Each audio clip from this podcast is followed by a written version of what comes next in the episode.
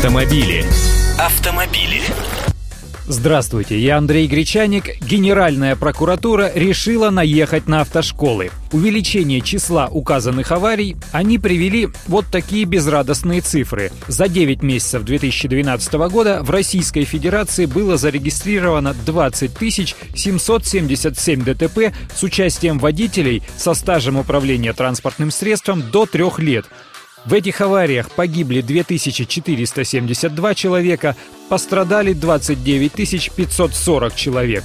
Рост числа ДТП этой категории в сравнении с аналогичным периодом прошлого года составил более 11%.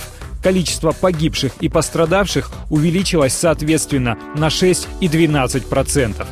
Увеличение числа указанных аварий обусловлено и ненадлежащей организацией обучения граждан вождению транспортными средствами. Прямо так и говорится на официальном сайте Генпрокуратуры. Представители ведомства проанализировали состояние законности при подготовке кандидатов в водители транспортных средств в автошколах и нарыли, что, цитирую, игнорируя требования законодательства о лицензировании образовательной деятельности, об образовании подготовка автошколами водителей водителей нередко проводится без соответствующей лицензии, а также с нарушением предусмотренных лицензией требований. Кроме того, в автошколах отсутствуют образовательные и рабочие программы по обучению, графики учебного вождения, школы не обеспечены учебно-методической литературой. Теперь же Генпрокуратура поручила прокурорам субъектов активизировать надзор за исполнением законодательства при подготовке кандидатов в водители. Посмотрим, во что это выльется.